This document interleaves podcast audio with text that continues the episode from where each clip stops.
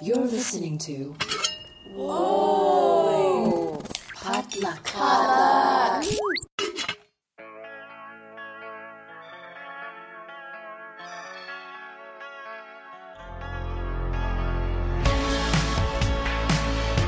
Hey guys, welcome back to First of All, a real unfiltered conversation on career, family, relationships, and culture. I'm here to help you find your voice. I'm your host, Minji Chang, and thanks so much for tuning in for this week's episode. So happy that you're here, and it's a celebration, y'all. It is my three year anniversary of launching First of All.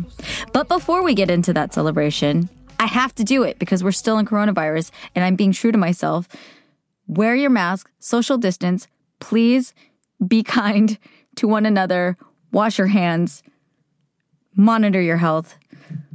We're still doing this. Okay, I got that out of the way because I am me. Um, but as I was saying, thank you for tuning in for this week's episode. It is a really special day. It is a really special episode. It's a really special moment. Um, three years, three whole years of First of All podcast. It was on this day that I put out my very first episode, Sorry Not Sorry, with my friend Monpreet, and uh, launched this whole shebang. And I launched my Patreon that day as well. And it was like this whole actualization of a lifelong dream that I didn't know that I had because I it was not a lifelong dream to have a podcast, but to have a space and and a show of my own. Um, yeah, it's quite a moment. So to celebrate that, I wanted to share something that I got called out by my wonderful friend Lance, um, who is a friend and also Patreon patron, who lovingly called me out on the fact that I still hadn't done my uh, inner child work story slash episode, and it felt really fitting because here we are, still up to our eyeballs in this pandemic situation and dealing with lots of things. Me and this new chapter of my life and all the different transformative experiences I'm going through. It's completely 100% fitting and cosmic and synchronistic, all the things that I love about my life. So here we are. I wanted to take you all into a story time with me about my experience with inner child work and how that has affected my life because it ties into this next chapter that I'm starting as of today and celebrating as I say goodbye to all the previous years before. So, if you've been keeping up with First of All, you will know that uh, this year, for many reasons, has been really challenging for me. And usually, no, still, usually and still now, I don't shy away from challenges. I've had enough experiences in my life to know that um, challenging times are are they are really hard, but they're also there to serve me and help me grow into a better version of myself. And even when I don't particularly feel that, I cannot deny the data because I listen to science. And data has shown in all the times of reflection and all the times of appreciation, I can pinpoint huge turning points in my life and huge growth periods of my life that are connected to really hard times. I can grow and appreciate life and, you know, become the best version of myself in good times as well. So I'm not saying only the bad times have taught me that, but I don't think that there is an exception to bad moments that have not taught me something really valuable. That's what I'm saying.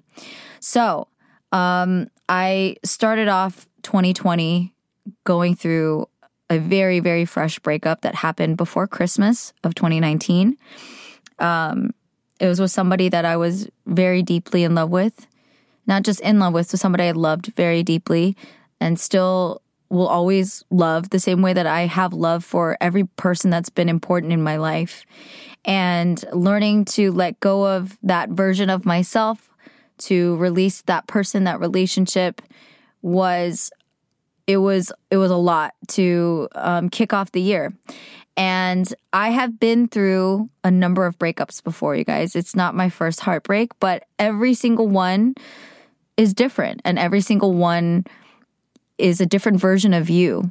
You know, not in just like the person that you're with, but it's a different version of yourself that is experiencing that relationship and therefore, you know, the fallout and, and, um, finding yourself again and getting back on your own two feet.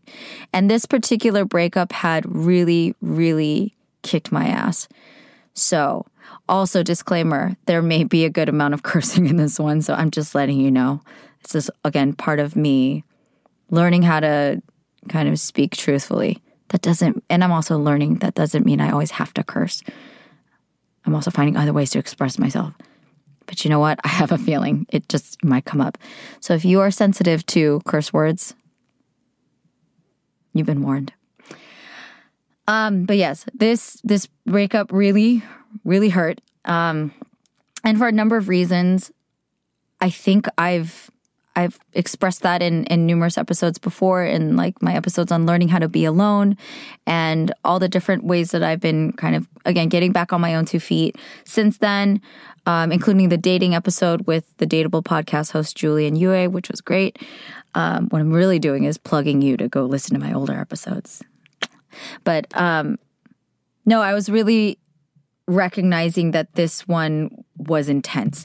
And I think there were a number of factors that were at play, which is honestly my age, the fact that I'm in my mid 30s and that I was going to have to start all over. Like that fear was so paralyzing and so daunting to me. It genuinely it, it shook me. Like I was I was shook. I was terrified. Um on top of being heartbroken, on top of just the baseline devastation of losing somebody and something that meant everything to me. And it was just complete and utter fear. I was having anxiety like no other. Um, I was not sleeping well, which is a common thing for a lot of people going through heartbreak. And um, yeah, this is again pre pre coronavirus, like pre COVID, right? so the best the best was yet to come. Um, I was going through all these feelings and there was a lot of, you know, roller coastering up and down and a lot of sorting through can we make this work? Did I make the right decision? Have I lost the best thing? Or who even am I? Again, there's just so much that comes up in in that state of being, and I was doing my best to be self aware of what factors were at play, doing my best to talk myself through not only the pain, but the confusion, the fear, the anxiety, and figuring out what was the next best step for me. And when you're in those moments, I swear it really does touch a nerve and trigger a certain fight or flight instinct.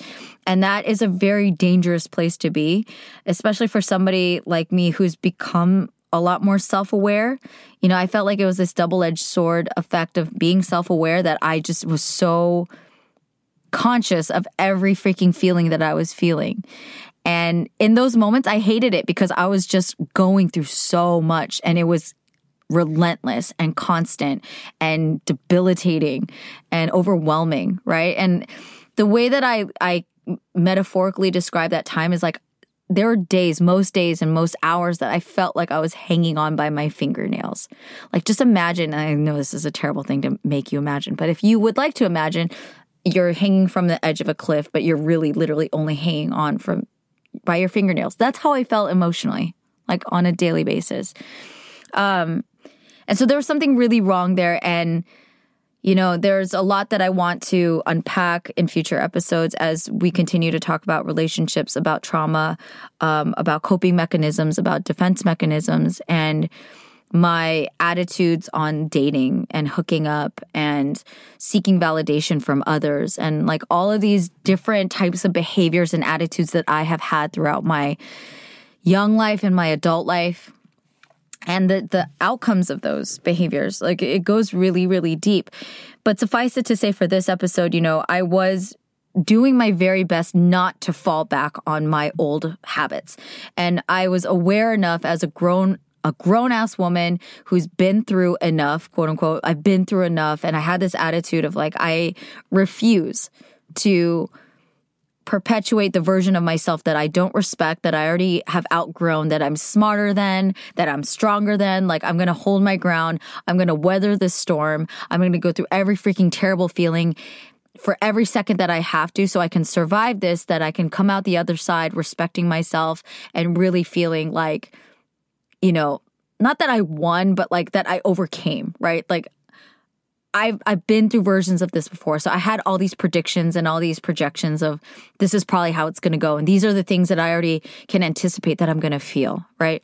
So in that you know, every day I feel like I'm just waking up and going to war.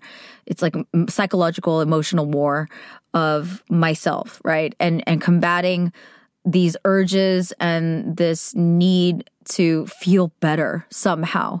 And having this self awareness that, okay, getting on Tinder, doing all these things, yeah, it's just a band aid. These are things that are not going to truly help you. They're going to help you for like five seconds and you're going to go back to feeling just as shitty as you did before. And honestly, because you know that this is not going to help you, you're probably going to feel shittier than before. So it's not even going to be like baseline. You're going to go negative, Minji. Like, let's look at the graph here. The chart will indicate that you're going to dip into negative, the negative zone. We're not doing that. So again, these are like the moment to moment conversations I was having within myself and a level of self awareness that I was really doing my best to protect myself from myself, if you will. Um, I don't particularly care to go into detail of what happened, but there were a, it was a very tough breakup. It was tough to let go. It was tough to uh, let old habits die in certain ways. And uh, yes, I'm being totally vague on purpose, but I found myself being in a position where I I felt like I hit a rock bottom that I did not ever ha- want to experience in my life. I know what rock bottom feels like, guys. I've been through it various times, and it's weird because just everything in me was trying to not hit rock bottom. And the irony of that is I believe in law of attraction. So I believe like whatever you're thinking about is usually what comes to you. And all I was thinking about was like, do not hit rock bottom. Do not go to that dark place, Minji. Don't go to the dark place, Minji. Go into the light, right? And and thus I ended up there. Okay. Long story short, I ended up at this rock bottom and I was just beside myself. So everything that had been preceding, we we hit February, okay, and um, you know, it'd been two months since the breakup, and it had just been the most anxiety ridden, most like I cried more in those two months than I had in over a decade. You know, I've been through some bad traumatic moments in my life, um, and you know, I lost uh, one of my best friends and my first love to suicide a year and a half prior and that was a devastating time too. It was just like it was it was really dark. You know, I I went there and a lot of these things that I think had been piling up over the years that I had not been addressing were coinciding and synergizing with the pain of this breakup. And I think I was just I unraveled fast and hard and intense. So when this rock bottom moment came upon me and I encountered it. I I I invited it into my life and taking responsibility. I I did said became things that I had been trying to avoid really fiercely and I reached a really a really important moment in my life where I was like I need help. And for somebody like myself who has been very self-sufficient and very proud of that, and in a lot of ways very egocentric and just prideful in the way that like I didn't want to ask for help, it was really obvious to me like I needed help.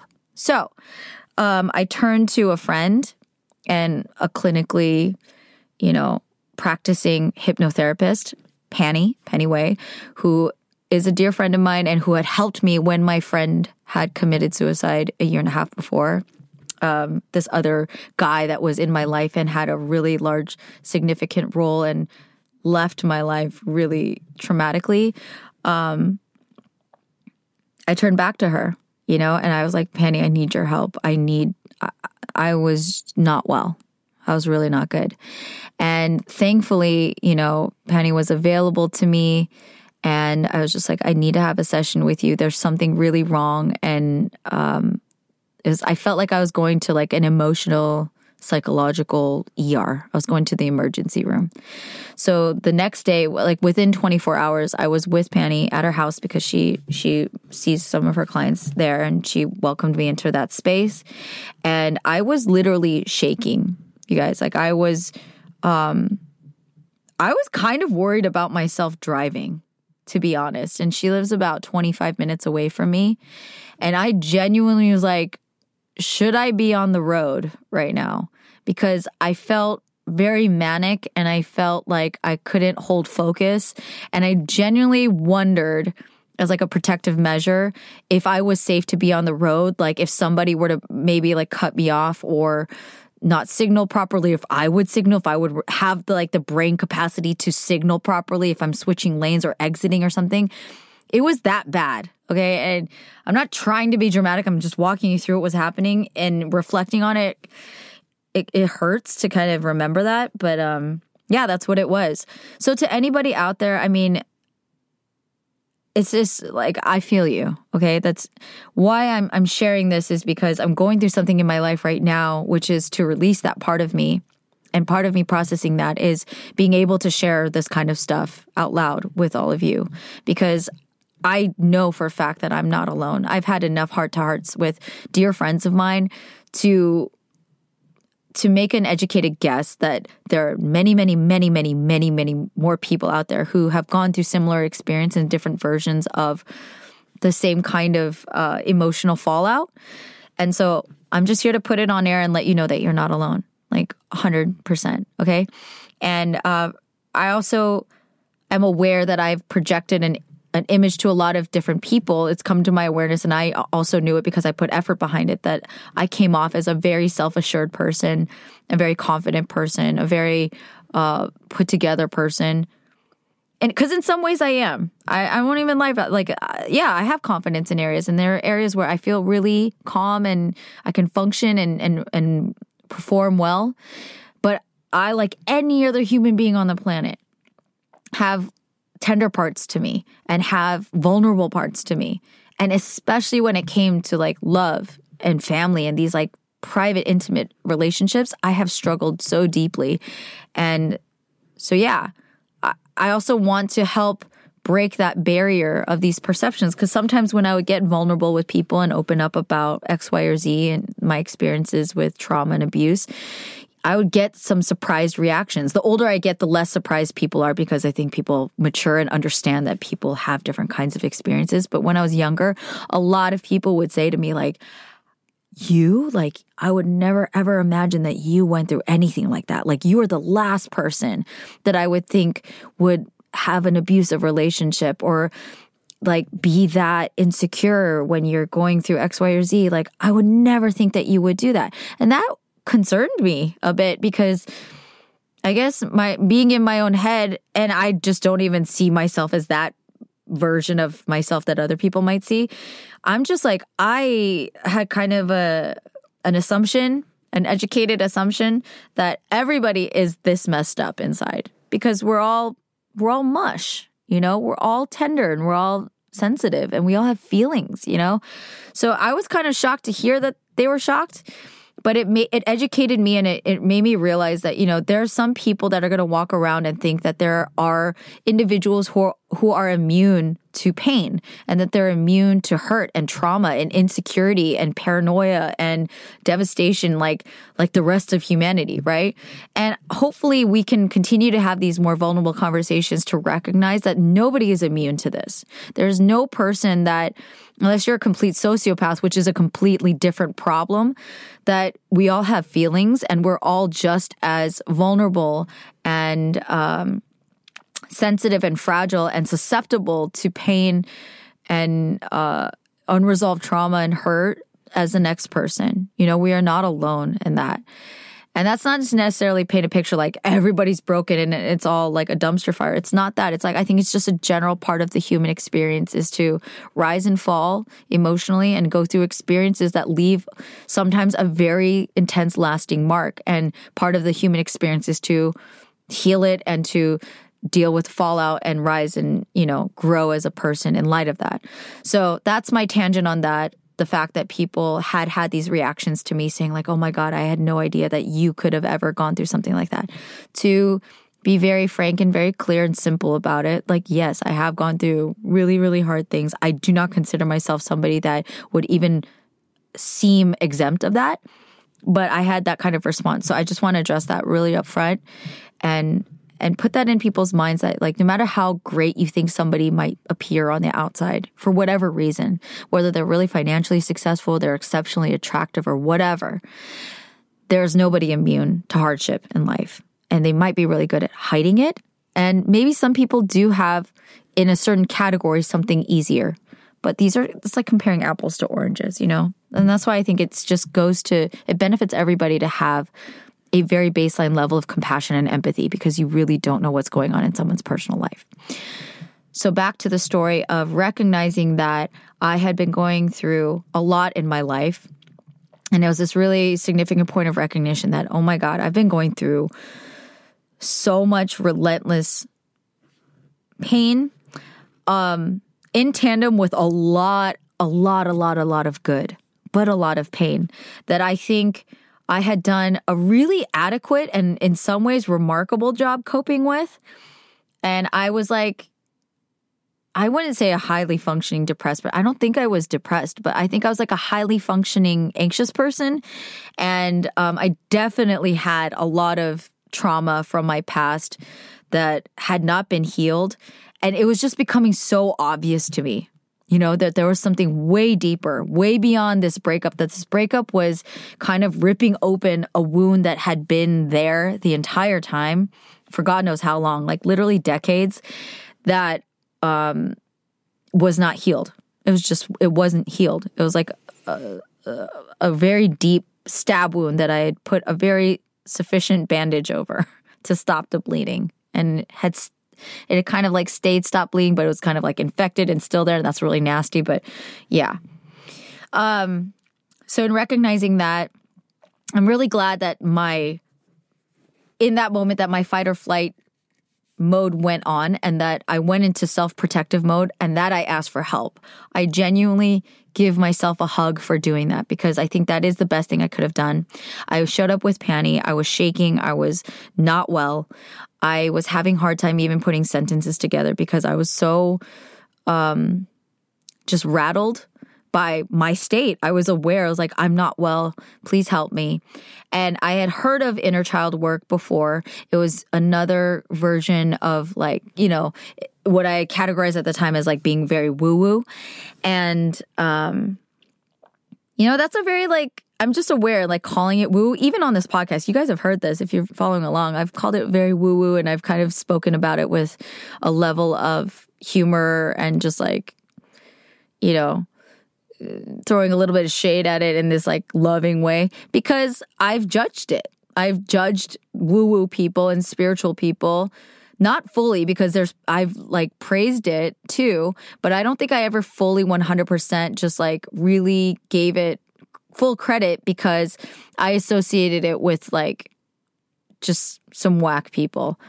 The way that I've looked about it, and this is me being more aware of how judgmental of a person I have been, is like I assigned like spirituality with privileged white people. Like, simply put, that's what I associated it with. I associated spirituality in the way that I had it in my head with like the Karens of the world, if you will, the goop, you know, Gwyneth Paltrow e type people who kind of appropriate true spirituality, which in that form I have the utmost respect and reverence for. But, you know, I felt like me participating in spirituality was basically another version of me being like a Karen and therefore like an Asian American Karen. And therefore I kind of held it at arm's length by participating it, but also like throwing shade at it by laughing and rolling my eyes at it a little bit. That is a former version of myself. I, I'm fully, I, I love the spirituality things that I am learning right now and that I'm accepting and embracing. But prior to that, I think I associated like this inner child work and psychology and therapy in general. Like this was revealing a lot of my own subconscious beliefs of how I was raised by my Asian American parents who I don't think they ever like overtly said like therapy or psychology is is BS, but I think their general attitudes is very much in line with the rest of a lot of Asian Americans, which is that therapy is bullshit and that it's a sign of weakness and that it is admitting defeat in some way and that it's, you know, somehow waving a white flag that we are insufficient and we're not capable of pulling ourselves up by our bootstraps, which is a very American mindset and culture. Like that we just need to grit our freaking teeth and get through it. And that is the resilience and wherewithal that is the sign of somebody who has determination and intelligence and just, again, pure grit to like power through it. And that's an attitude that I have carried with me like my entire life. and part I I like credit that to like toxic masculinity and the toxic masculinity that I have definitely participated in. oh my god, you guys, my throat chakra. See, I'm still doing it. I'm still throwing shade.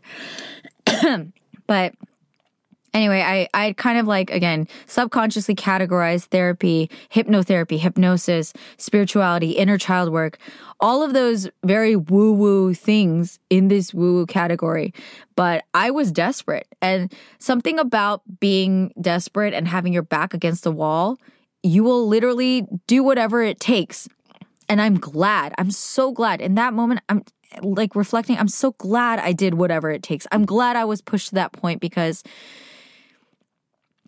far be it for me to like say it, but for in my life at that moment, like doing inner child trauma therapy felt like doing whatever it takes. It felt like my Hail Mary because in my own mind, I had put it someplace else that was inaccessible to me. I wasn't giving my permission, giving myself permission to let that help me. Do you know what I'm saying? So, anyway, I got to this space. And I had done a version of trauma therapy with Penny when my friend died um, the year and a half prior. She helped me walk through in multiple different hypnotherapy sessions, which I talk with her about um, when I first in- started therapy. As again in my mid 30s, which I was like, how did it take me so long to get here? Um, she walked me through a lot of visualization exercises and through the hypnosis of meeting with certain people in my life, like certain exes, my father, like people that I have really tough relationships with and a lot of baggage with. So I basically, it was like, I had already kind of gone that path. The inner child thing was like really addressing me now. Now I'm not going to meet with my friend who passed. I'm not going to meet with my dad, um, or whoever, you know, hurt me in the past. I'm going to meet with myself. And I hadn't done a lot of research, but in essence, I I kind of understood the concept that within all of us, there is a young child that experienced some level of hurt and trauma and that needed to have a good talking to, like in a, in a way to heal that.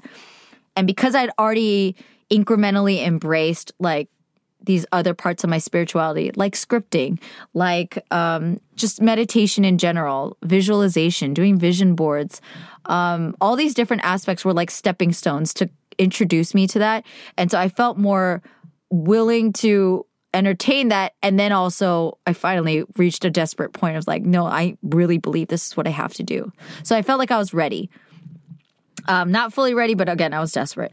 So then when we did this inner child work, you know, Penny talked me through a lot of things and she was really helpful to help me recognize that you know that we as children are really impressionable you know they say that these are this is just you know scientifically proven that our formative years from 0 to 7 maybe to eight, zero to 8 um, we are sponges. We're just absorbing the world around us, and the things that we experience during those times really, really shape the way that we love, the way that we love others, the way that we receive love, the way that we perceive ourselves, the way that we operate, whether we have anxious attachment or avoidant attachment, or like all these different thoroughly researched psychological terms, which I really encourage people to investigate.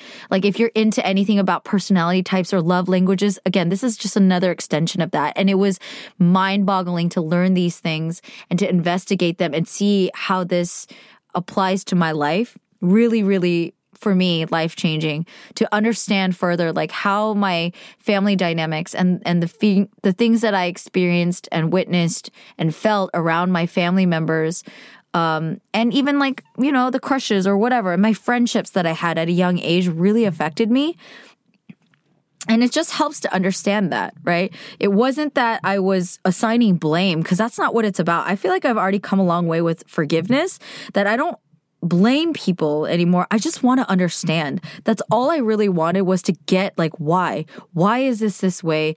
And then also, what can I do about it? Because once I understand why and how it became this way, maybe then I can reverse engineer it somehow or maybe I can find a way to solve this problem.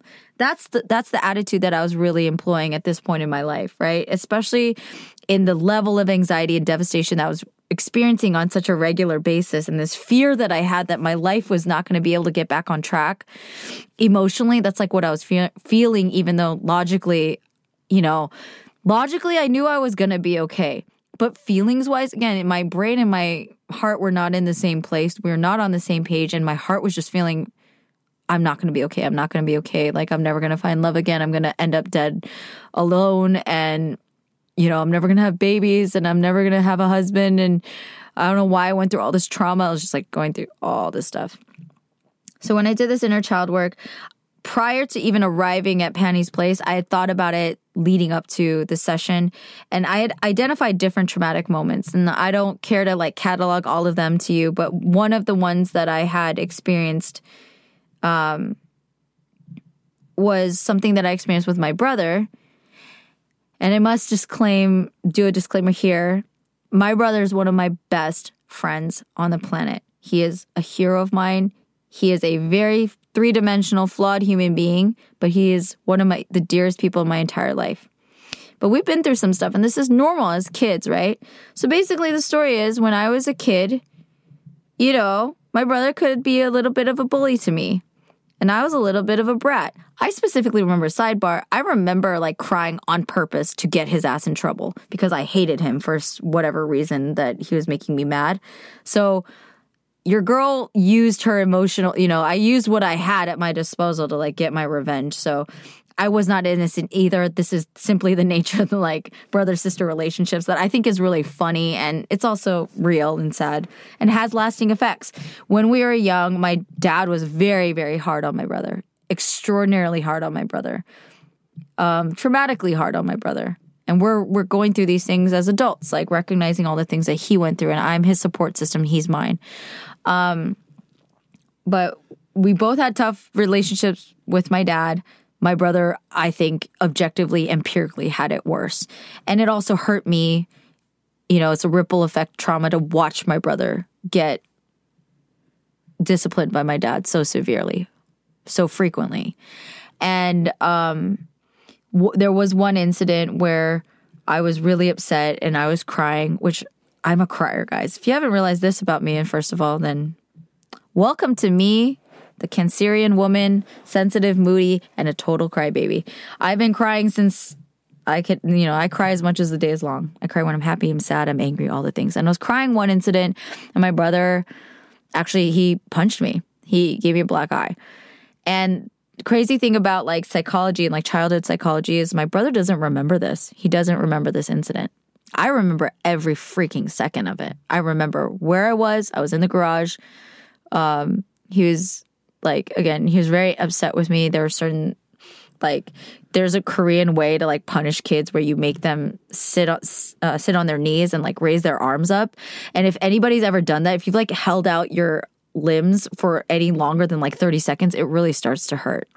And so that's like in Korea, it's a common form of punishment. Like you literally make someone like kneel and put their arms up. Literally, you just make them put their arms up, and it's like torturous after a very short amount of time. So he was making me do that, and then he ended up, he was like telling me to stop crying, and I wouldn't because I was upset and I was hurting. And honestly, I think I was wanting my mom to intervene. Um, I think she was with like my aunt and my cousins. So I was there. I was, and so uh, my brother, I was like, you know, crying harder. I think I pissed him off, and he punched me, and he gave me a black eye. And I feel a lot of things about saying that out loud, and I hope that you guys will not judge um, my brother. I'm very protective of him because I've already forgiven him, and it's a terrible thing. And um, he's apologized to me so many times, and yeah, I still feel I'm okay with it. I just don't want to. I don't ever want to hurt my brother. I don't ever want him to like feel like I'm villainizing him because I'll say for the millionth time, like I love him so much. But that was a lasting um, scar on me, and uh, I remember this series of events, and even right after, I knew that my brother felt bad. And that's the thing that happens when you're a kid. You know, he was a kid, and so was I. And he was a hurt kid, and I was a hurt kid, and he hurt me because I was like, whatever, falling next in line in the power rank, right? Um, but that was something that I wanted to heal. I've already healed that with my brother multiple times over.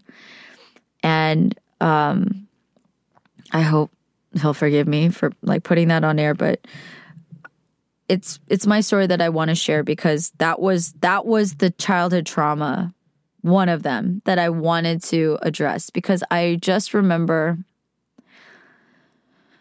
in that moment like how it felt even though like I've completely forgiven my brother and I know that he did not want to hurt me and that he felt bad and was apologetic even in that moment even though he blacked it out of his memory and even as adults like when I've brought it up to his face and he's like more than enough apologize. Like I really don't hold it against him, but I remember that feeling.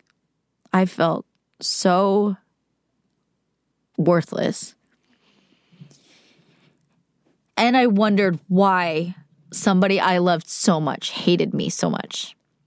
You know, like I wondered why what I did or like who I was to be so hated that they would hurt me like that. Like I just remember that feeling. It's so terrible. Um so I wanted to heal that. I like pinpointed that with Penny. So I walked into my session being like, okay, this is the thing I'm gonna heal. Like I want to talk to that little girl with the black eye. I want to hold her. I want to cradle her. I want her to know that she's loved like beyond understanding and that she's worth it, that she's worthy. Cause, you know, it's just that, that left an impression. It was one of those moments that I just felt so worthless and unloved and um, scared and all these things, right?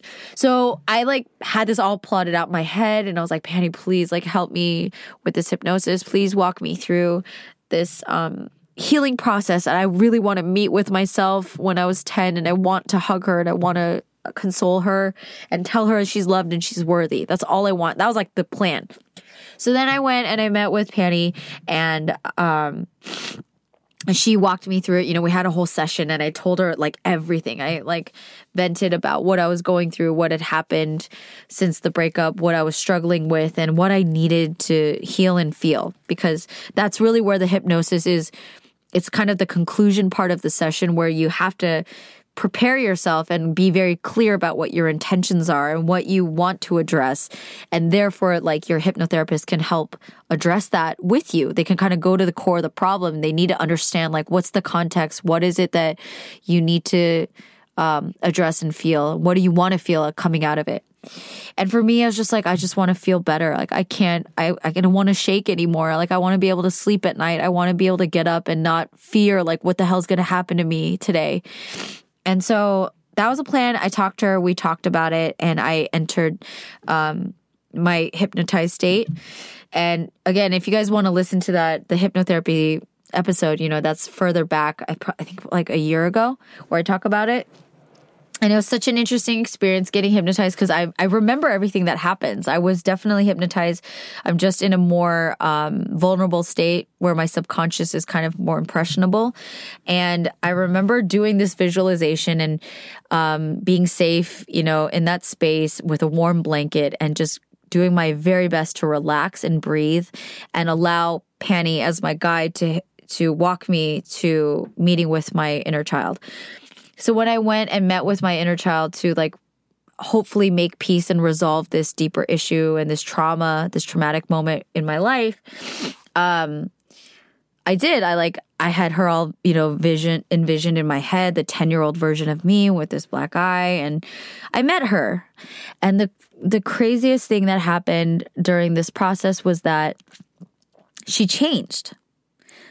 She changed as I was talking to her. I kind of walked in with a prepared speech, if you will. Like I wanted to tell her she was loved and she's worthy. And so, um, yeah, I went ahead and did that and I met with her and there's this I have a very clear visual of um, what I looked like at the time because part of the life experience, what happened in my life was that the next day after I got this black eye, I actually went to school. You know, I was in fifth grade and I was on tape. So I was filmed doing a debate in my class. Like the ironic timing of it all is that I was on camera, like feeling very awkward and scared and kind of like humiliated and very vulnerable. And I'd put on my mom's makeup um, to try to put concealer on on my eye. And I was like on film that day. So it's just weird for me that I know that that exists. Like I have a tape of me and I, I remember having watched it once. So I had her in my mind's eye and I met with her. And as I talked to her and I said all these things, I remember in my hypnotized state that I felt like it felt kind of forced. It didn't like click. And it was weird because, again, y'all can believe me or not, but I'm telling you the God's honest truth. As I was talking to my inner child, my 10 year old self, she changed to be my seven year old self. She was younger than I had anticipated.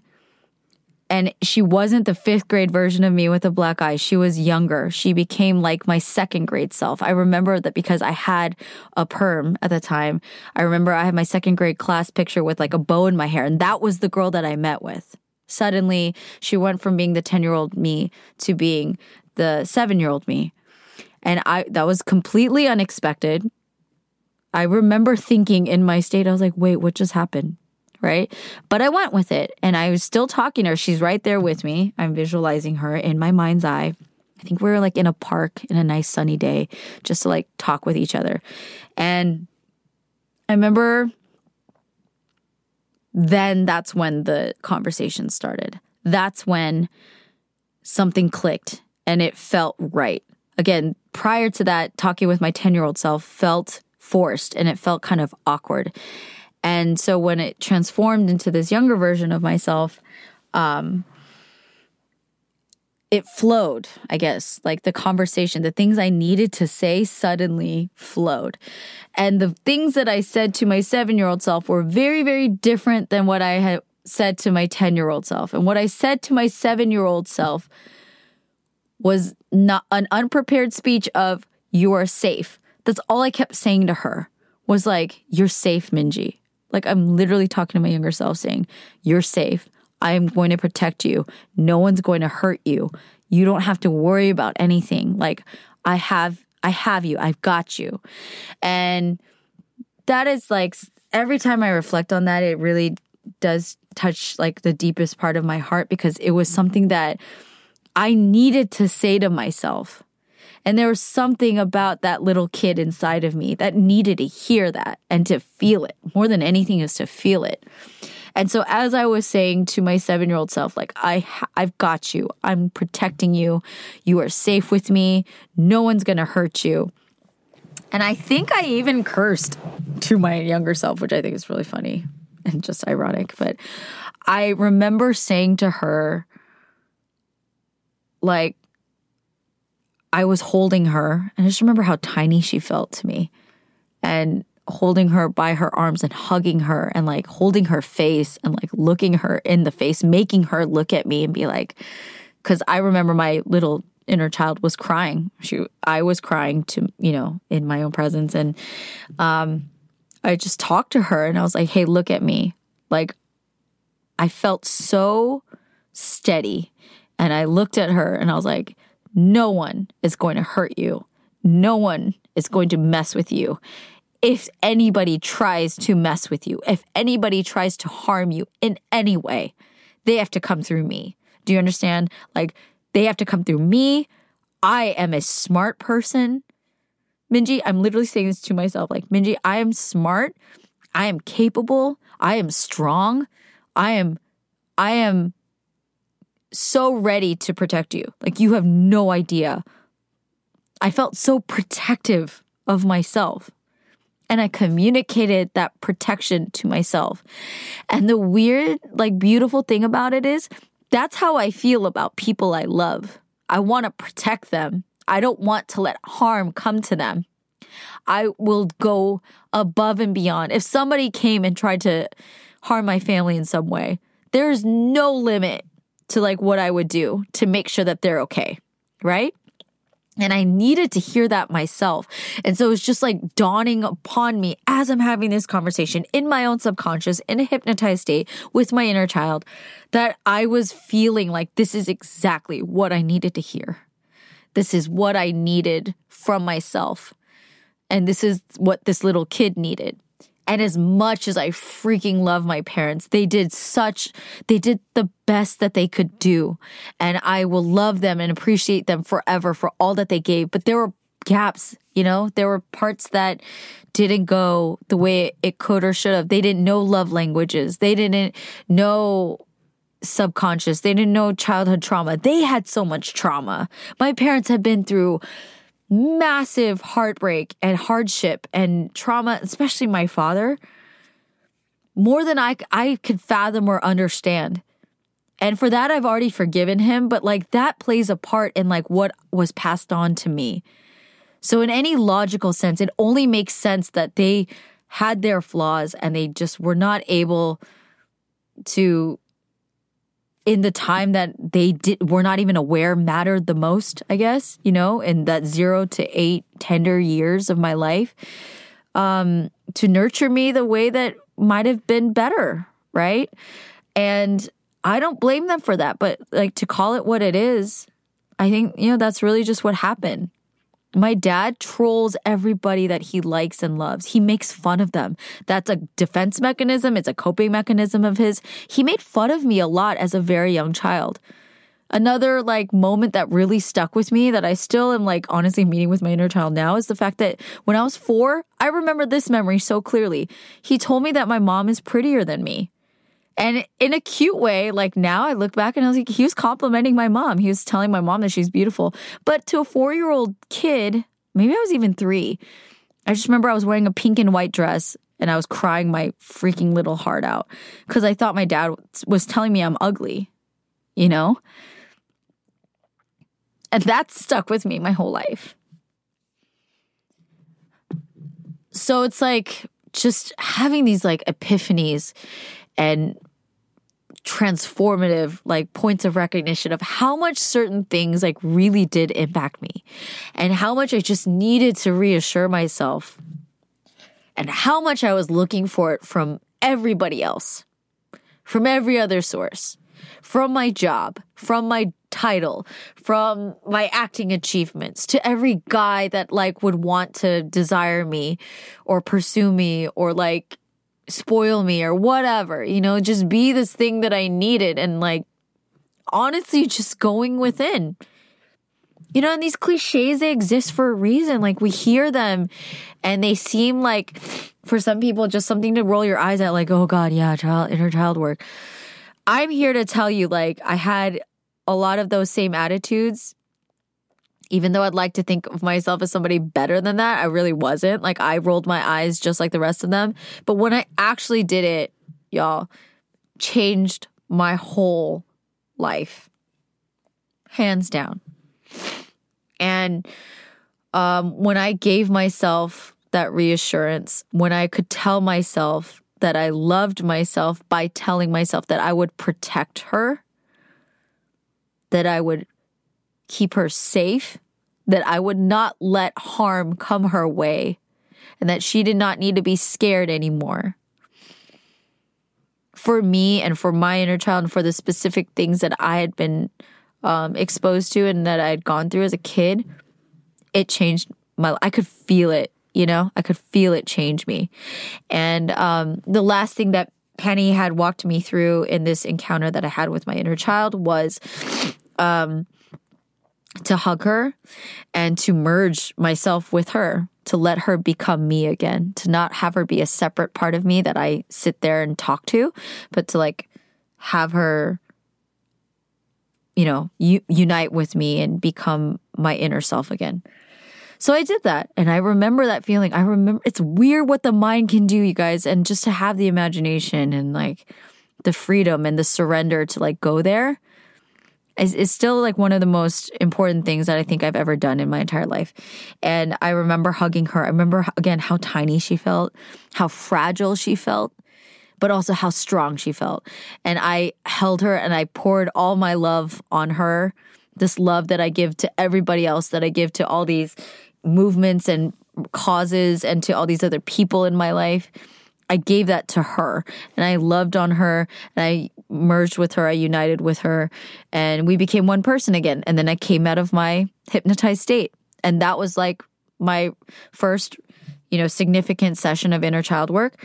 And at the end of that session, you guys, I was still as a freaking pond in some remote mountain. I was just, it was serenity.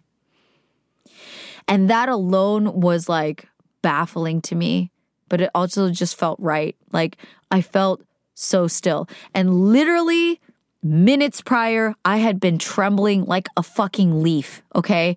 Sorry, that's just a crass way to put it. But I was, I was shaking minutes before that. I was crying. I was a wreck. I was like beside myself. And minutes after that encounter with myself, I was still as a rock. And honestly, that's all I wanted. I didn't want to feel like Beyonce. I didn't want to feel like, you know, jubilant, like, you know, I can go party and like celebrate her. I didn't want to like, you know, scream and jump from the top of a mountain. All I wanted was peace. All I wanted was to feel okay. And in that moment, I can like just straight testify that I did. It was really, really wonderful. Now, what I'll say about like the inner child work is that um that was just my experience. I have no way to prescribe anything or tell you what your experience could, should, will be like. That is completely any individual's unique process. And from what I've understood about psychology, is like, yeah, everybody is so different. And even when it comes to like um, hypnosis, like what I've learned throughout this process is that, you know, people have different experiences with hypnosis because like there's just a different level of impressionable susceptibility that people have to that, the power of suggestion, right? Some people are much more resistant. And I'm just at a place in my life where I feel like if it could be helpful and if I can do it in a way that is um, safe, I want to explore it. I want to have space for wondering and to be open to possibility instead of being so cynical or judgmental or honestly being so self righteous and arrogant to presume that I know better about something that I have never yet experienced myself or even given space to entertain that could work. Like, all these experiences have only opened me up further to be like, oh my God, I never thought that I'd be a person that would participate in inner child work in hypnotherapy and to have it feel so profoundly like impactful to be so skeptical and then walk away being so like moved by it, you know? And so again, I feel like the data speaks for itself. I feel like I'd be a complete idiot and a complete fool to deny possibility. I've been proven time and time again that when I've been open to something being able to help me, not every instance does. Not every instance is that profound and that intense and that transformative. But I also am entertaining the fact that it could plant seeds, right? Or that it's just giving me more data to confirm that, okay, this thing doesn't work for me, but maybe this thing does, right? On to the next thing. Time to explore this option. Or maybe it's give this another chance and and dive deeper. And that's just for me to decide and to further calibrate, right? Every step of the way. But for me, I wanted to share this. I've been meaning to and I think, you know, for a lot of reasons this is really really personal and hard for me. I think the hardest thing for me is to open up for other people to judge my family because that is my protective nature. I do not want people to size up my family and judge them on how they may have hurt me because I'm speaking on my behalf. That's one thing. I can share my stories and my experiences with hypnotherapy and all this stuff. But, you know, it's a genuine fear of mine that if somebody heard, like, oh, Minji's brother, like, gave her a black eye, what an asshole. Like, I get very protective and I get very concerned that somebody's going to think ill of my brother because he's not here to defend himself. I'm the one that's putting that part of my life out there. Um, and I'm not okay with that. So, yeah, that's, I think, recognizing, just being aware of like what has hindered me from being in a place to be able to share that. And I'm also electing to leave a lot of other details out because I don't feel like it's relevant or necessary. That's me protecting myself. See? And I'll say also, since the inner child work, it has changed my life. It didn't make every single thing better. I still went through a lot after that. But I will say, I really do think that it marks a significant moment where I started to explore more inner child work. I started meeting with myself regularly, actually, and um, just using my imagination and visual visualization to address myself at all these different points in my life and honestly kind of having fun with it. I know that sound, that might sound weird to people, but I wanted I liked the idea that I had access to myself. For lack of better terms, I liked the idea that I could meet with former versions of myself and like regroup and like literally have like a big sister talk with myself because I'm, you know, grown now and I'm wiser and more mature and and forgive myself and like reassure myself. Like literally th- to me this is these are acts of love. This is self-love. This is an active form of like giving care to somebody or something right is to nurture it and to love on it and shower it with affection and attention and forgiveness and grace like that's what I was doing to like myself at a lot of different points in my life. So I met with my four year old self, the one that, you know, my dad told me that my mom's prettier than me when I was, you know, four years old in Hawaii. There was that. And then um, I also met with like my teenage self. I met with myself like literally like the past week version of myself. And I'm just like, okay, Minji, we need to talk. Let's talk. So somebody might look at me and be like, what a freaking nut job. And I could hear from somebody's outside point of view but I'm not really concerned about that. That's none of my business. Like to me, I know that it helped me a lot to like do this inner work and to talk to myself and to be able to be objective with myself and also really intimate and personal with myself. It's like both. Like I could look at myself from an outsider point of view and not be so critical and not so harsh on like decisions that I made or actions that I took and be able to like approach it the way that I would to a friend. Like if a friend was in distress and I could look at their situation with compassion and empathy and respect and love and be like, yo, like, yeah, I'm not really a fan of what you did there, but also like, I understand this is why you did that. And because of that, I don't want you to like repeat that. Like, how about we don't do that anymore? How about the next time that comes up, maybe you just decide differently because you don't need to do that. Now you've learned from this and now we're going to we're going to learn and we're going to have enough wisdom to not repeat that. Like literally be able to talk to myself in that fashion is a huge freaking deal, you guys. And so that's what I started to do starting from that day. And I do credit like the way that I approach a lot of relationships everything from like professional conversations to my own family to you know like everything i i i'm approaching it from a self-protective stance not a paranoid stance but a self-protective stance of like is this good for me is this going to help me am I in an emotional state or a psychological state or mental state where this conversation or this decision is going to be good for my well being?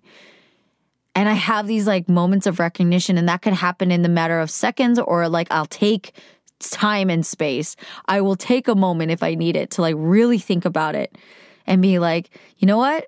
This is a big decision. Before I agree to taking on this job or bending over backwards to serve this project or, uh, you know, take on this thing when I have all these other things on my plate or the fact that I'm dealing with a pandemic right now, like the rest of humanity, and I just don't have the emotional mental capacity to talk with you to let myself ask those questions of myself, to like check in with me and be like, Minji, are you good? Like, are you cool with this? Is this okay? Do we need to say no right now? Is no a better answer than yes? Will it cost you a relationship to say no to somebody that you originally habitually needed to say yes to and accommodate their needs and put their needs always in front of yours because if you didn't have validation from their approval that suddenly you crumble and don't feel like you're even a respectable version of yourself are we able to say no now and i've said no so much more now in a way that i'm okay with it in a way that like they understand and they don't hold that against me that the person that i'm saying no to understands and we just find a different common ground. Be like, no, I actually can't get that done for you to by, by tomorrow.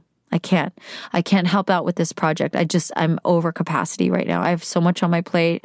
I'm honored that you thought of me, but I'm going to have to turn this one down. And they appreciate that because they're like, at least in professional levels, getting a no doesn't devastate everybody, you guys. Just for any of the people pleasers out there, a clear no is just, is still an answer. And it helps people figure out their next step because at least you answered them. And I'm recognizing I want to do a whole episode and series on like ghosting, right? And why people run away because I've run away so much in my life. And I've had a lot of people run away from me, not just like guys, but like friends and just colleagues like literally ghost me and there's a lot there. I'm understanding so many different aspects of my life and understanding like okay, their behavior does not have anything to do with me, really. It's just their coping mechanism. Epiphanies all over the place, you guys. It's light bulbs, light bulbs, light bulbs. But in understanding myself and having boundaries and protecting myself, my my emotions, my mental state, my time, it's changed my whole freaking life. And there was part of me for a moment that that was judging and being a little bit like yo, you you had to reach your 30s to get to saying no to people? Like, are you kidding me? And then I stopped myself and then I love myself and I'm like, you know what? It's fine. I'm really glad you're here. I'm glad you reached it, my love. Like, I'm so glad. Better late than never, quote unquote. And what even is late? You know what I'm saying? There are people who live lifetimes and don't ever recognize those things. And that's very sad to know that. And I'm very grateful that I'm not dying I have not died and I still have enjoyed even the days that I have with this appreciation and this self-protection and this self-love that's only growing every single day that I practice it more because it is a practice and I have to catch myself every day still. Um but it has changed my life. 100%, 110% has changed my life. And for anybody that I've ever loved and do love now, and all the strangers out there that I don't know and that I still love as well, I love you, FYI, if you're listening to this. I want you to be well. I don't want you to hurt. And I don't want you to hurt others. And I don't want you to have broken relationships because I've experienced in spades like the ripple effects of like how much damage that does and how much trouble it can be to like clean up messes that can't be cleaned up sometimes.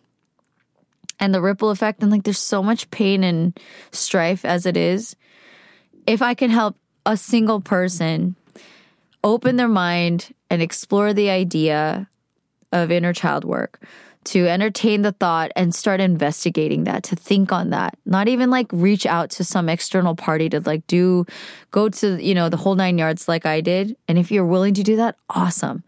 And if it doesn't work on that first try or like whatever, you know, and it's a disappointment, you know, I'm so sorry. Like, that's not what I'm wishing, but also maybe that's just, again, part of this process. I had to make many attempts in terms of my mental and emotional health to get here. There are a lot of precursor uh, things that I've done prior to that moment where I could have that like light bulb, life changing moment. And my life was changing at every moment before. It just wasn't as intense. And I did have other intense moments. Um, but yeah, just uh, like really accepting the fact that this is a process and that it's a journey, you know. But to reiterate, I really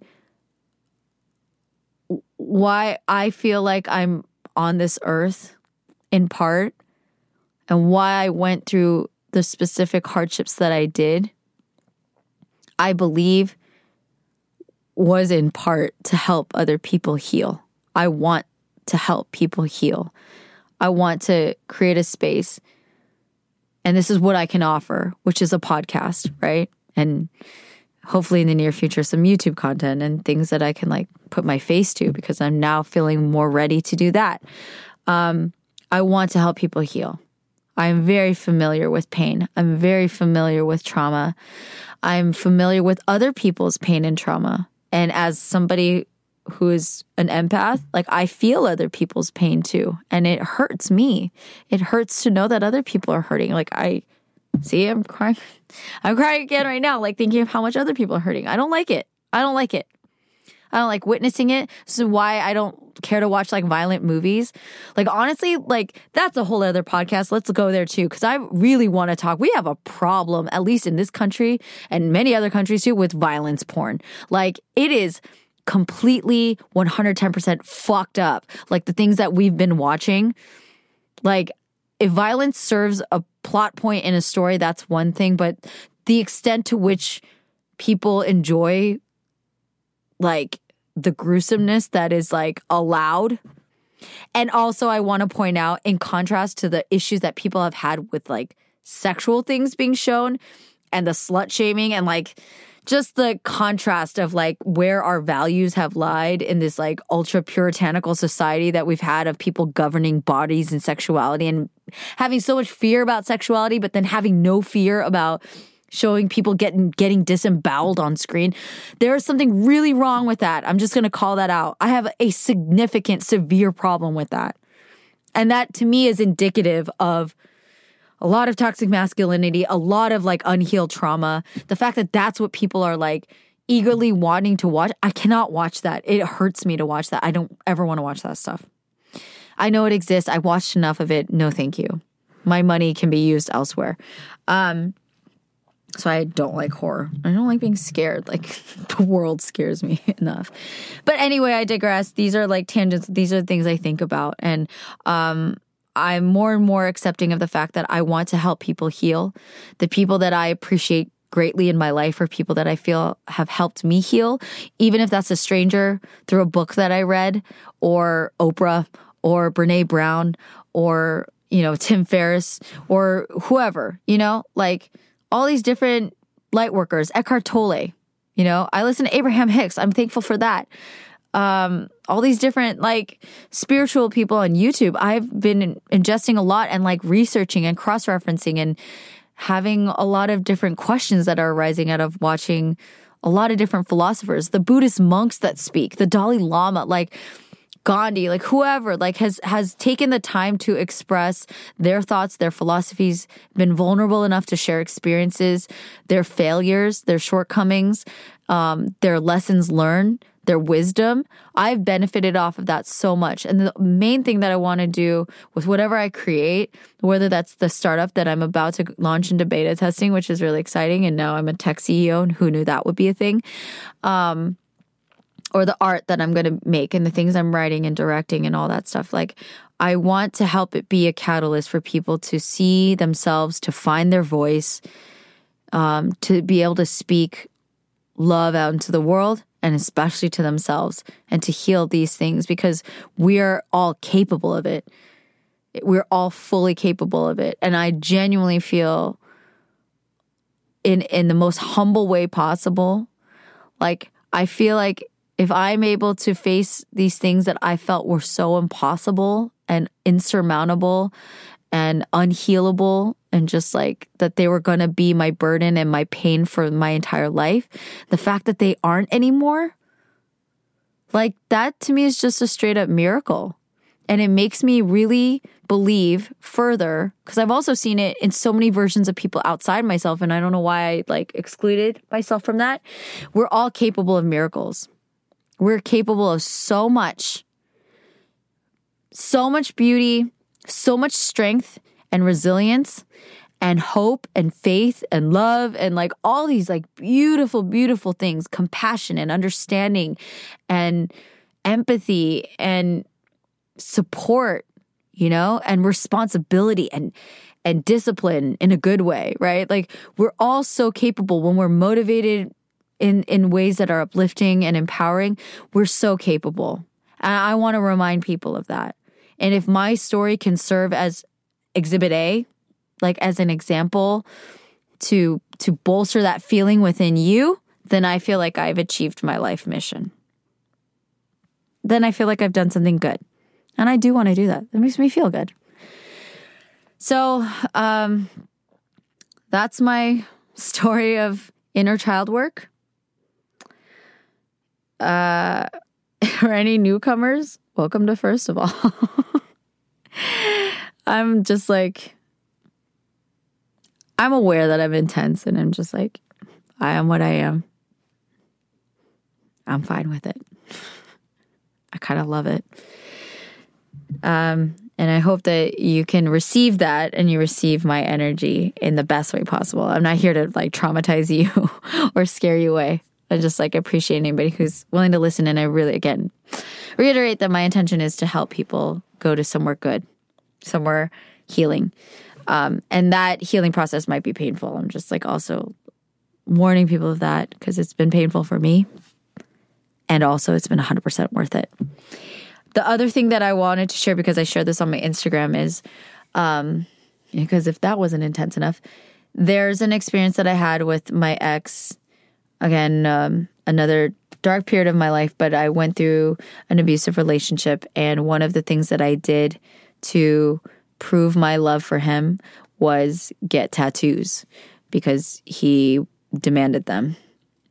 And like literally was giving me like an ultimatum in ways like everything felt like an ultimatum like if you don't do this then you don't love me and if you don't do this you don't love me and if you don't love me then we're done like I'll find someone better. And um as a teenager I I conceded and I did it.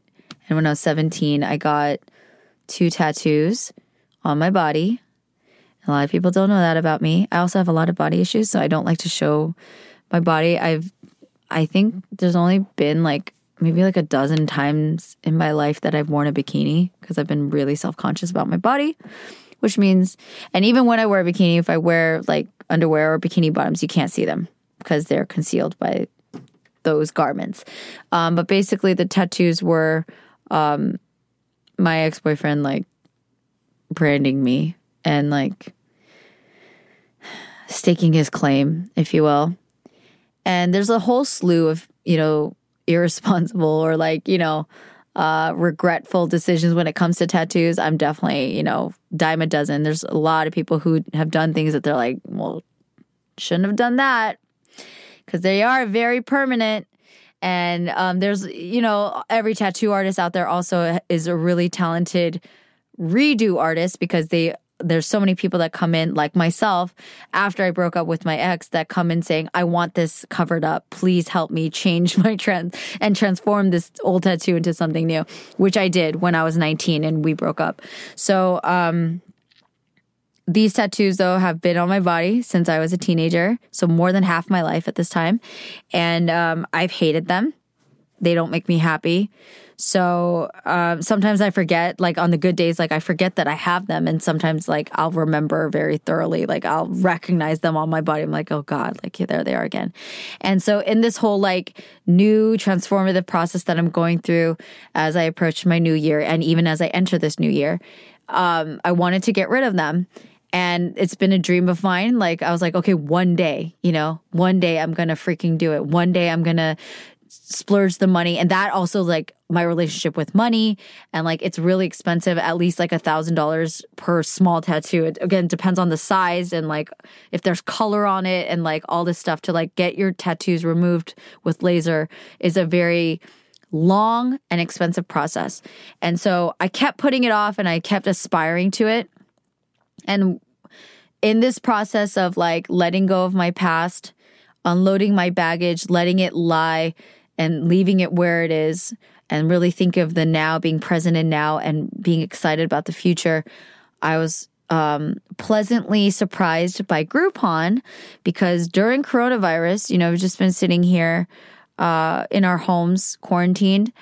I got a Groupon deal for like beauty stuff, you know, and I like the next person that's entering, getting towards their middle age. Yeah, like full disclosure, I thought about Botox. I'm probably not going to do it because I really want to find alternative. Like I, it's part of my values that I don't want to resort to Botox. I'm not necessarily judging people. I have less judgment on people who do get Botox. Full disclosure, I did judge people who got Botox and plastic surgery. Again, more podcasts to come. There's a lot to talk about. But um I got some Groupon deal. and I think there was like some beauty like esthetician deal and I was looking at it and below that was a Groupon deal for tattoo removal, laser tattoo and I was like, "Oh my god. There's something about like everything that I've been going up to going through and, and working through and working up to these last several months that I felt it. It was like that synchronistic moment of clarity of like, oh my God, I everything was leading me up to this moment because I've also been earning money through my voice work. I've been uh, setting up a studio that used to be rented out and I used to like feel really desperate for money that I like I couldn't afford to like live in my space. Um but now I'm in a space right now financially to invest in myself the next couple months to have this be my dream studio that I had dreamed of when I first got this condo. And so there I was on this on my computer looking at this Groupon deal and I was like, "Oh my god, this is another sign." And what had originally been $950 again like a cool you know g a grand to get a small six square inches tattooed for three sessions and average sessions that you need for any tattoo is like eight but three sessions was on sale on groupon for $90 no no no First one I saw was $75. It was on sale for $75 instead of $900. And again, that price barrier was a big deal for me of like why I said I couldn't get these tattoos removed. So in that moment of like clarity and financial confidence, I bought two Groupons. You know what I'm saying? Well, I bought one because it's limit one per one. So just word to the wise. Y'all know that you're like limit one per one deal per person. So I bought one Groupon at one location for one tattoo, and then I bought another one for $90 at another location because there's a lot. I'm in LA. There's a lot of these spots. And um, so I spent just under $200 instead of $2,000 to start removing my tattoos. And I was ready. I was just emotionally ready. I was mentally ready. I was financially ready to do this.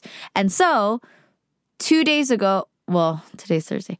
Uh, I, you're listening to this on the 18th on my birthday. Four days ago, on uh, July 14th, I started the process and I had my very first laser session to remove my tattoo. And it was a really beautiful day. Like, I and the doctors were all like sanitized and they were wearing their gloves. Everyone, you know, all wore a mask the entire time. And you know, I asked and called and um, checked in on that before the procedure to make sure that they're safe and all of that. Um, so I felt good about it. I went in. It was a really quick procedure, but I felt like the anticipation was like really the anxious part. And it's really anticipating the pain. And full disclosure, it hurts like a motherfucker. okay. Ken, I can't put that in a delicate way because the truth of it is, it hurt like a motherfucker. It hurt really bad. And then I also found, to my delight, that the first one is the least painful session because it's like a light laser session. Because you basically break up the ink in your skin and then your body heals and reabsorbs it breaks down the ink so your body like reabsorbs it into your body. So that's why you have to do it so many times because based on like again, how big and how long you've had the tattoo. Actually, the newer the tattoo is, the harder it is to get rid of. So sorry, I'm just like letting you know the research I found out. The older that ta- the tattoo is, it actually like fades a little bit quicker. So thank God for that, that it's been so many freaking years, like literally half my lifetime ago, um, that I did this. And, um, yeah, it really hurt. It hurt like a bitch. It was really, really painful. And it was really quick too. So I cannot even imagine what people with gigantic tattoos go through. And people do do those sessions to get rid of giant tattoos. And oh my dear God. But I'm still happy. And I am, you know, preparing myself in another six weeks. I go again for my next session and I'll purchase more Groupon so I can continue to get all like eight or whatever that I need and hopefully get a good deal on it because I still want to be a smart shopper. But that was a really big milestone for me. In addition, so this is where I've come to since my inner child work in the matter of like, you know, a few months after that, I've had leaps and bounds and it's not all daisies. Some of it has been extremely painful for me to like confront a lot of things within myself. And I really appreciate you guys listening to me and to my story this long and this far. Um, but what I really want to kind of drive home is that we are capable of healing. And even though it is scary, you know, fear is kind of an inherent part of being brave and being courageous, right? And I like that I am being brave and courageous for myself because those are stories that I love to hear in others. And those are people that I truly admire and that I'm inspired by. When I recognize that they are just as human as I am, that they have flaws and fears and vulnerabilities just like I do. And yet when they face them head on in whatever format, in whatever version of their own challenge, come face to face with their fears, with their insecurities, with their traumas, and they overcome them, that gives me so much inspiration and joy to watch them succeed. And then when I am able to practice that same level of courage and bravery in myself, man, there's nothing else like it. You know, it's just a liberation. It's like a freedom and a joy that I wouldn't trade for anything, you know? And I do think that that directly translates into external elements of life, like my ability to have better relationships, right? And my ability to have more money because I feel like I'm worthy of having a career that I enjoy, that I feel valuable in, to price myself, you know, my work at a, at a competitive, adequate rate instead of undervaluing myself and my work and my time. And like pulling up barriers for like what I thought I could achieve. Like, could I actually be a filmmaker? Could I actually start a company that could actually be successful and create jobs for other people and, you know, actualize dreams of mine? That's what that inner child work has helped me do. You know what I mean? It's helped me take a really important step towards actualizing things into reality and receiving blessings and having joy in my life and not judging my own self for being happy and not withholding that from my own life and not feeling scared of things that I've always wanted to try and do. It's it's a big deal. You know, and I finally feel okay just owning that. It's a big deal and not downplaying it so that you guys think better of me or to think that I'm not a crazy person or whatever. Like, just trust me, I could imagine all the different narratives going through someone's head of like, damn, this girl is so intense and so extra and so dramatic and so emotional. I have that all laid out in my head. Like, I still, that previously self critical version of me, I already know that narrative. That's honestly what's been holding me back for so much of my life is that fence or that barrier, the barbed wire, whatever you want to call it, has withheld me from being my truest self. And if you do think that I'm intense and I'm dramatic and I'm all these things, you know what? You might be right. I am pretty intense and I am dramatic, but I'm also being my honest self. And that's all I that's all I prioritize right now. I do care what you think of me, I'm not going to lie, but it doesn't matter more than what I think of me. So, thank you for tuning in for this week's episode of First of All. I genuinely appreciate you that you're sharing emotional mental space with me by listening um, and taking time out of your day to be here with me. It is really significant. And for that exchange, I hope that I gave you something of value. I hope I imparted something good. And um, again, for anybody who's been at all part of this three year long journey to get here, I had no idea that this is where I was going to be three years from the day that I started. But I'm so glad that I took that first step. I'm so glad I stopped judging myself long enough to record that first episode with Monpreet. And thank you to Monpreet for being my first guest. It was an honor. And I still listen to that first episode and I like laugh because I can hear how much I've changed since then. And also for the fact that I'm not as bad as I thought I was. you know, I'm better now. I, I think I am objectively better now as a host and whatnot. Um, but I, I just listened. I was like, you know, I'm not as bad as I feared I was. Another data point. It's way worse in our head, y'all. So, with that, I'm really excited for the next however many episodes this will go on for. I hope for a long time. And I'm excited to create myself and with others, and also what others outside of me that I am not participating in other than in spirit that I hopefully helped put another stepping stone in your life towards what you want to do and what you want to create and what you want to bring into reality from like your mind and your heart that can edify you and edify your family, your relationships, and th- those around you and your communities. If I participate in that in any way energetically, I will be also really honored and proud and happy. So we never know all the ripple effects that we can have on those around us. I had no idea that I would have a consistent audience, but here we are. And if that can help anyone else, then I'll be really grateful. Again, just sharing my gratitude. So, cheers to three years. Happy birthday to myself, to other July 18thers, which also includes Nelson Mandela, Kristen Bell, Vin Diesel, Priyanka Chopra, and, you know, slew of other non celebrities that are also equally awesome because you don't have to be a celebrity to be awesome. But I'm pretty happy with like my cohort of people.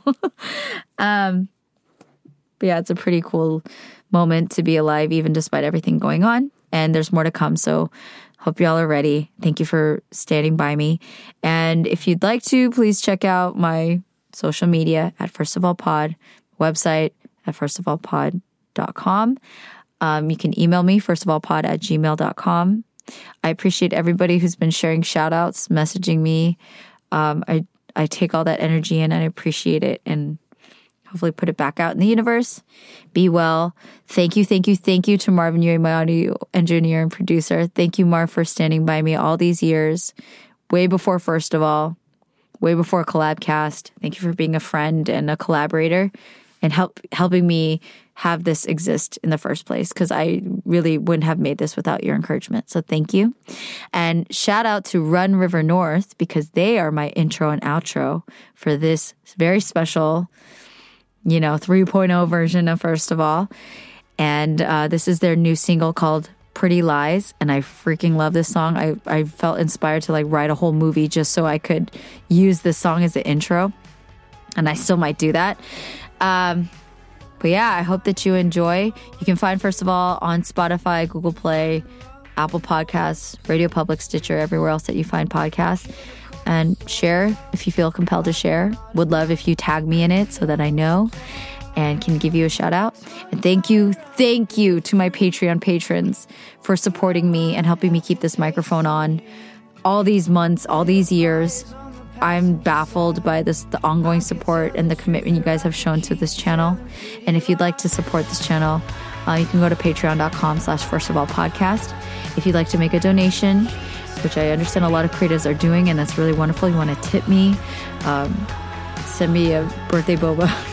I don't know. Um, I'm learning to receive, guys. I'm learning how to receive love. You can send it to my PayPal at firstofallpod at gmail.com. That's my PayPal address and uh, also have my Amazon wish list and uh, sharing that all on my website so that you know we can continue to transfer energy and love. I appreciate all of it. Thank you. You don't owe me anything, but if you want to give, um, I know how I feel when I want to give to people. So anyway, it's out there. Thank you so much, and have an amazing week. Please stay safe. Please stay safe and healthy, guys. I love you all. I'll talk to you soon. Bye. Who am I after tasting you? Little fires on the passenger side. could tell the truth or I could keep telling I could tell the truth or I could keep telling pretty lies.